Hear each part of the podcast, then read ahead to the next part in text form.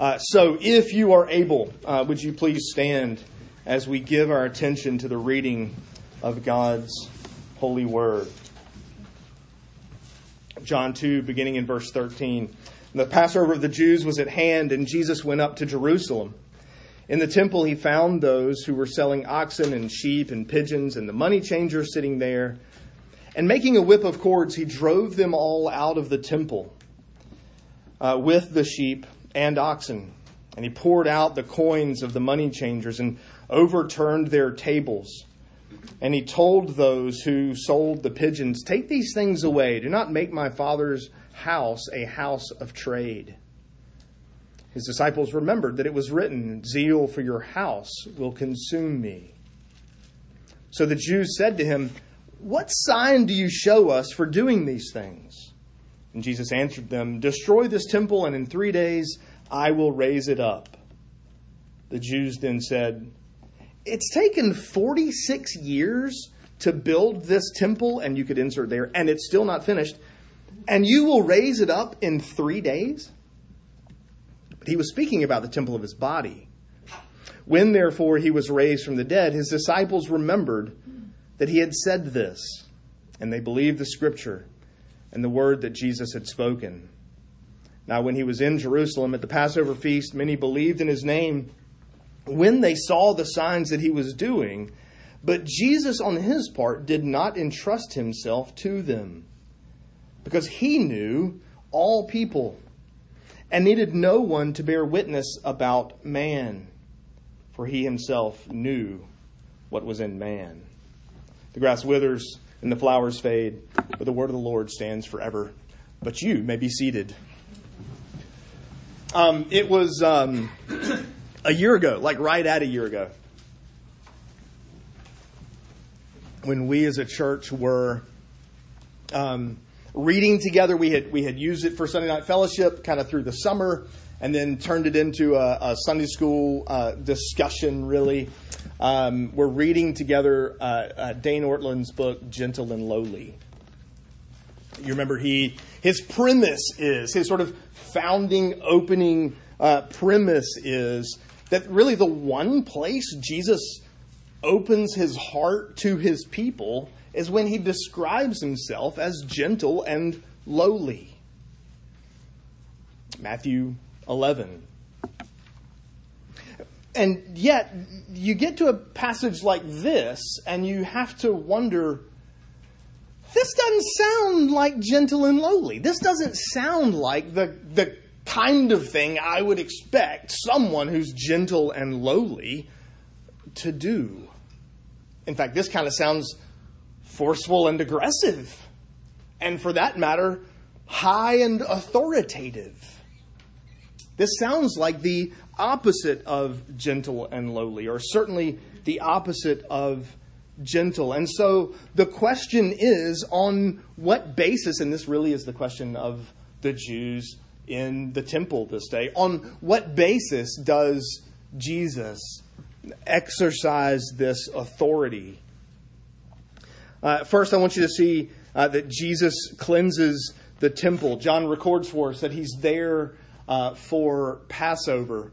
Um, and, and just in case you need to be reminded, Passover, think back to Exodus 12, think back to the 10 plagues in Egypt and delivering Israel out of uh, slavery and bondage uh, to take them to the promised land. The final plague was that death of the firstborn. And Passover was the feast that the Israelites were commanded to celebrate slaughter a lamb, cook the lamb, eat the bread, but the bread has no leaven because you don't have time for that. You eat dressed, ready to run.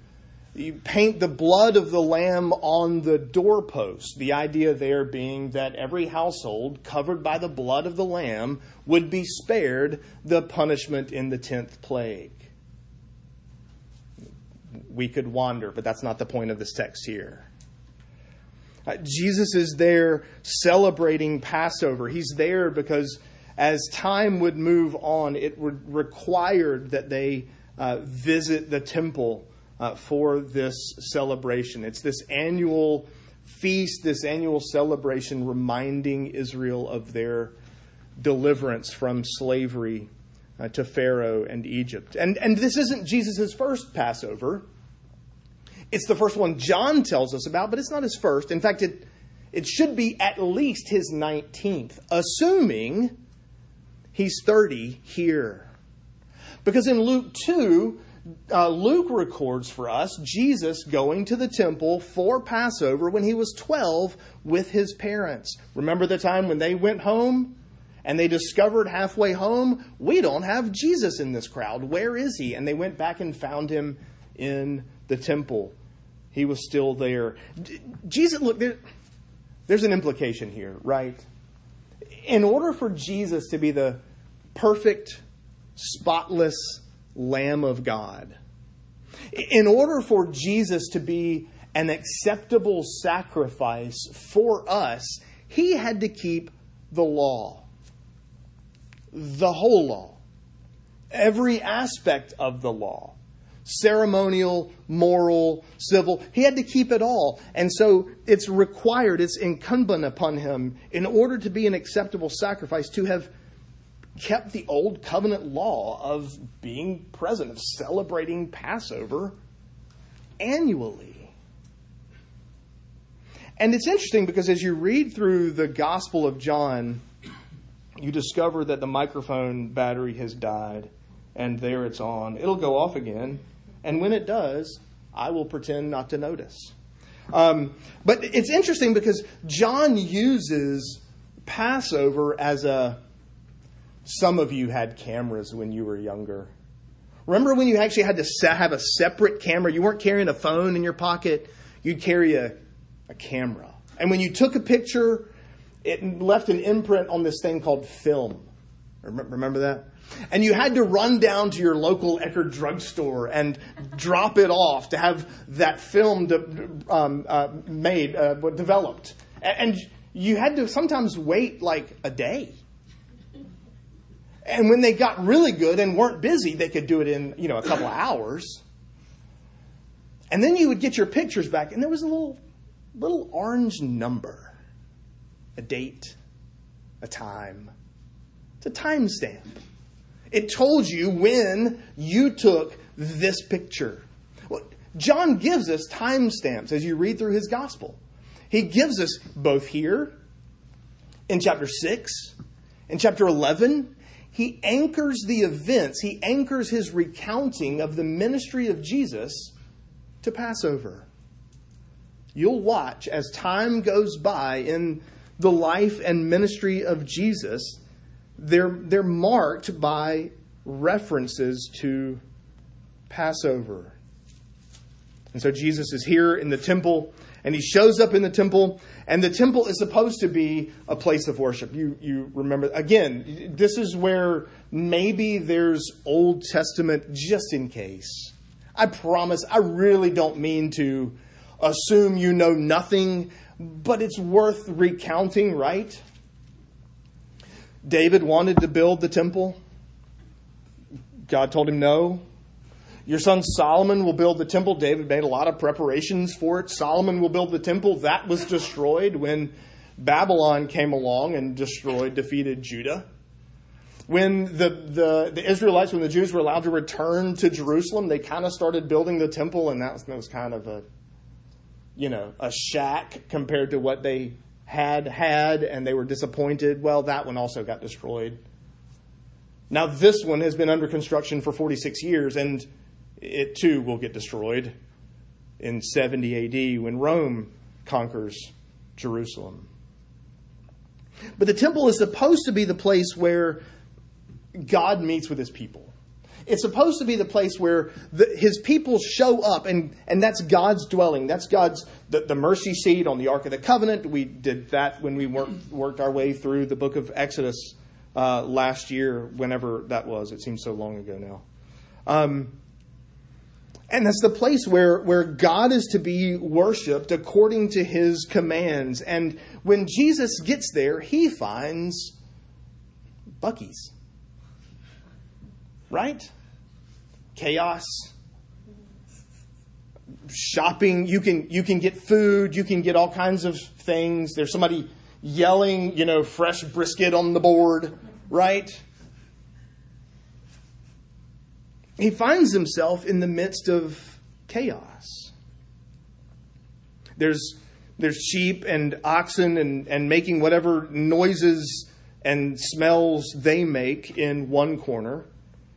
There's money changers in another corner, sort of a foreign exchange, foreign currency exchange, right? You land in a new country, you have to go to this window and trade your American dollars for whatever it is they use. Because here's the thing you're not going to be bringing a coin with Caesar's head on it to pay the temple tax. That is not allowed. Of course, the exchange rate was outrageous. The purchase price for um, a sheep and oxen without blemish, even the pigeons, which were there for the poor, also an exorbitant price. And this is the chaos. This is what Jesus finds in the temple. They're supposed to be able to show up and pray and offer their sacrifice for their guilt offering, their sin, to offer the sacrifice of gratitude to God for His grace in delivering them. And instead, they find a zoo, a bank, a, a shopping mall. They find complete chaos. And that's the context, which, by the way, is um, uh, the response that Jesus gives in verse 16 is why, just to sort of make this side comment, I think this event happens twice. John doesn't take an event and put it in a new place, it actually happens twice. And the rationale for thinking that really has more to do with Jesus' response. Because what Jesus does is he finds a place to sit down, gathers up chunks of leather from the ground. it's animals, it's pigeons, it's there's there's strips of leather all over the place. That was how they tied things up, how they closed um, pigeon cages, all sorts of things. There was there was plenty of leather just lying around on the floor at this point. Right? You don't have time to sweep when you're in the midst of all this making money. And Jesus finds a, I, I don't know, right? I, I don't know. I just sort of expect he found a stool in a corner and started weaving together a whip, getting angrier and angrier because of what he sees and hears and smells. And, and as his anger rises within him, he takes the whip, he drives out the sheep and the oxen. Now, that already is impressive, right? You ever, you ever walked up onto, I mean, I don't know, four or five sheep. This is probably hundreds. You ever walked up to like a, a flock of just four or five sheep? They don't run away from you. Like, directly in front of you where you want them to go. They scatter. One will go right, one will go left. One hops away one way, one hops a different way. Jesus, because he's God in the flesh, drives out the sheep, drives out the cattle, probably kind of gets them out the door, turns back around and runs over and, and throws over tables and knocks the coins off the table. And there's coins and papers and things going every which way, and then over to the pigeons, the people trying to sell pigeons to the poor because that was the accommodation for those who couldn't afford a lamb, who couldn't afford sheep or cattle. You still had to bring an offering, but if you were poor enough, you would offer pigeons which, by the way, is the offering that Mary and Joseph brought when Jesus was born back in Luke 2.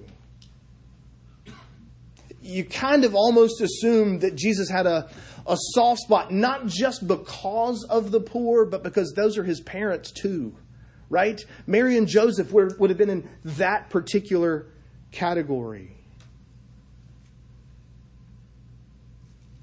But that leaves us with questions.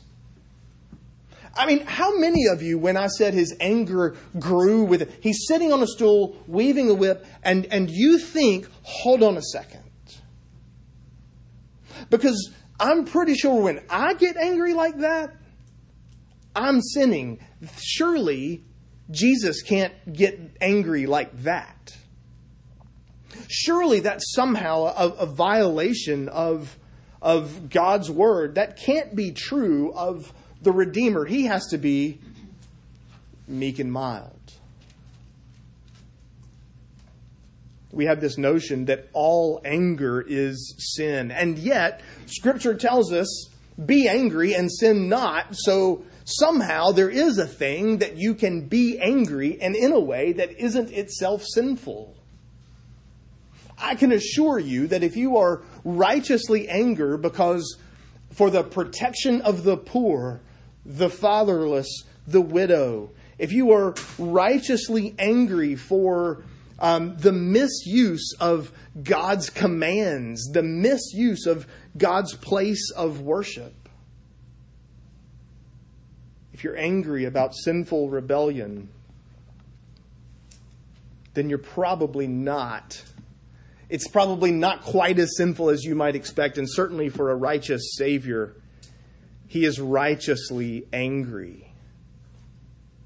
Because notice what he says in verse 16 take these things away. Don't make my father's house a house of trade. His anger in this instance isn't the amount of money these people are charging, it isn't their prices, it's their presence. It's the fact that they are there at all.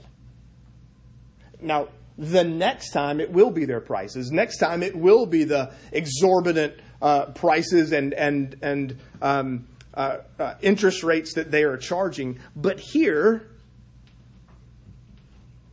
they're not supposed to be here at all. Jesus and his perfect righteous angers anger is aimed at people who are violating and ignoring God's commands and in fact the very people who should be leading God's people in righteousness.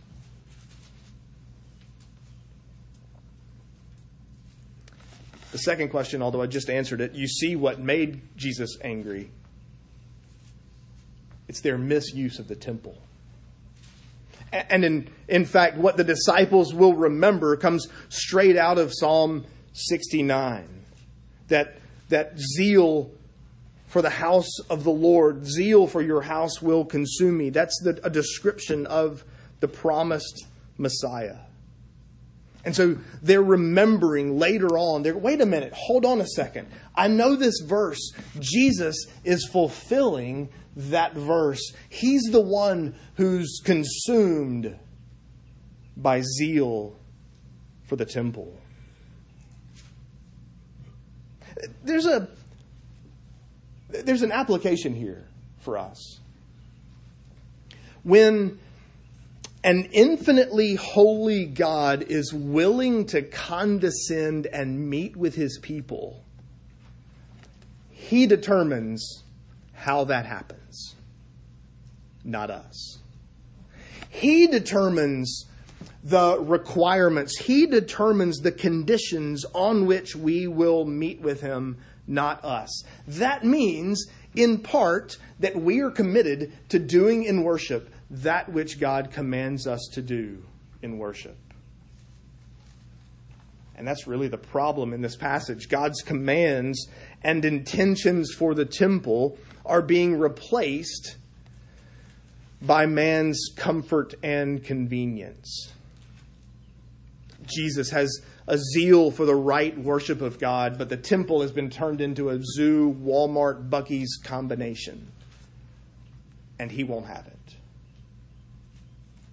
Imagine showing up here to get your shopping done, drop off your laundry, have your laundry done, right? Pick up some groceries, some things you need, buy that pair of shoes you've been been, you know, eyeing.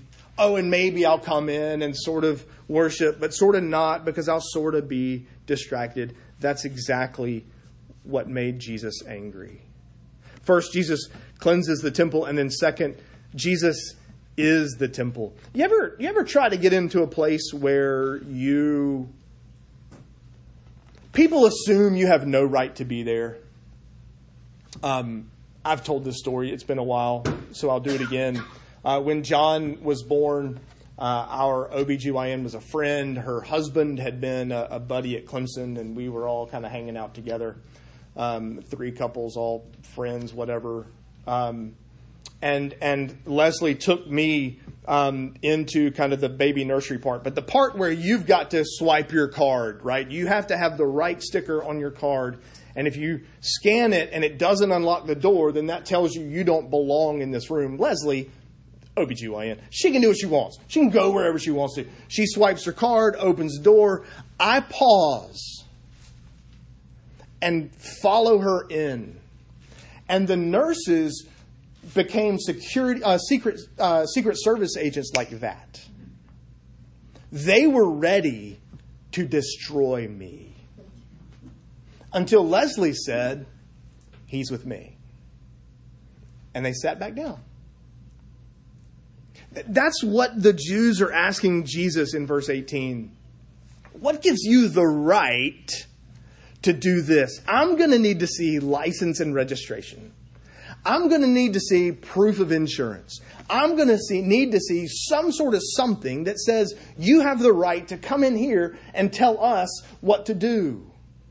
Right? We need a sign. Now, never mind that Jesus has already performed at least one sign that John records, albeit only semi public. Right? Only a handful of people actually knew how that water became wine or, or where the good wedding wine actually came from. But he's performed signs. They ask for a sign, and he doesn't give them one. Uh, he doesn't give them an immediate one. He doesn't say, well, here, poof, there's the sign, right? Water, wine, there, I'm done now going about your merry. No, instead he says, and he talks in code. He uses, well, it's a kind of a Hebrew ter- term for when you kind of, everything in a sentence has multiple meanings. Destroy this temple, I'll rebuild it in three days. They naturally assume the building, the stones stacked on top of each other, the temple that they're standing. I mean, that's where they're standing. They're in the temple. It makes sense. This is the temple. And so their response is, is obvious, right? Um, 46 years this temple has been under construction. We're still a few years away before it actually is finished. But 46 years, this building, there's no way you're rebuilding this temple in three days. See, they, they thought, just based on the words and where they were standing, that he was talking about the building, the temple. But that's not what Jesus meant. You notice verse 20, they thought he was talking about the temple. Verse 21, but he was speaking about the temple of his body. He wasn't talking about the Jewish temple, he was talking about the true temple, the real temple, the temple to which th- that temple, that structure, that building had always been pointing. Right? Isn't that the function of the temple? Just like the tabernacle, the temple is the place where God meets with his people, where God dwells with his people. How did John begin the gospel? The Word became flesh and dwelt among us. What is the name given to Jesus in Luke 2, I think it is? Emmanuel, God with us. Literally, the Hebrew words with us, God, smushed together to make a name. With us, God is his name. Jesus is the temple. Jesus is the place where God meets with his people. Jesus is the, the place where, where God comes to us to take on flesh and to dwell with us. The purpose of the temple all along was to point to Jesus. But this statement becomes Jesus' downfall, humanly speaking, mind you, right? Turn with me, just look back at Mark chapter uh, 14. Let me just show you uh, uh, what the Jews do with Jesus' statement.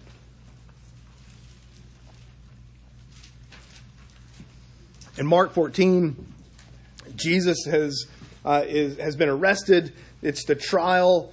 Um, look down at verse 58. We heard him say, I will destroy this temple that is made with hands, and in three days I will build another, not made with hands. Is that what Jesus said? No.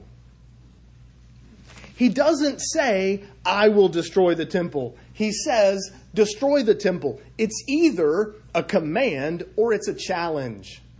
Go ahead, destroy it. Watch. There's a side implication here, right? Because isn't this sort of the issue in Genesis 3? Did God really say? And the serpent doesn't get it right. And Eve says, Well, no. And she didn't get it right. There's something to be said for actually knowing what Scripture actually says before making assertions about what it says.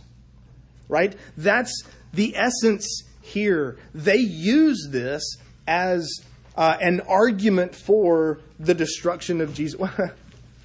they use Jesus' words, they spin it, they either misremember, mishear, that would be generous, or they are intentionally spinning it so that they can destroy the temple. No irony lost there, mind you. And so Jesus issues this challenge go ahead and destroy the temple and watch. Jesus, of course, was talking about his body. Jesus was saying, Look, I am the temple. I am the true temple. I am the one to whom, to which this building in which we are standing right now has always pointed.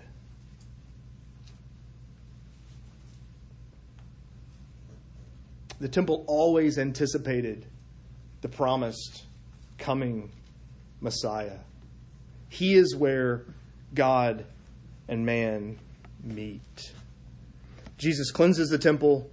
Jesus is the temple. Let me make just a couple of uh, applications. Actually, it's more than a couple, it's more than normal. Uh, I think it's five applications from uh, this passage. First, notice um, verse 17 and verse 22 and what they have in common. Both of those pieces of the story end with the disciples remembering. Somewhere along the way. Now we know verse 22 is after the resurrection, but John puts it here. By the way, when Jesus is, is raised from the dead on the third day, the disciples are going to remember this. It's entirely possible that Verse 17 is somewhere into the future, too, that the disciples remembered it later on, or it could be they remembered it right then and there. But the point is, whatever the case, they remembered God's Word. They remembered Scripture.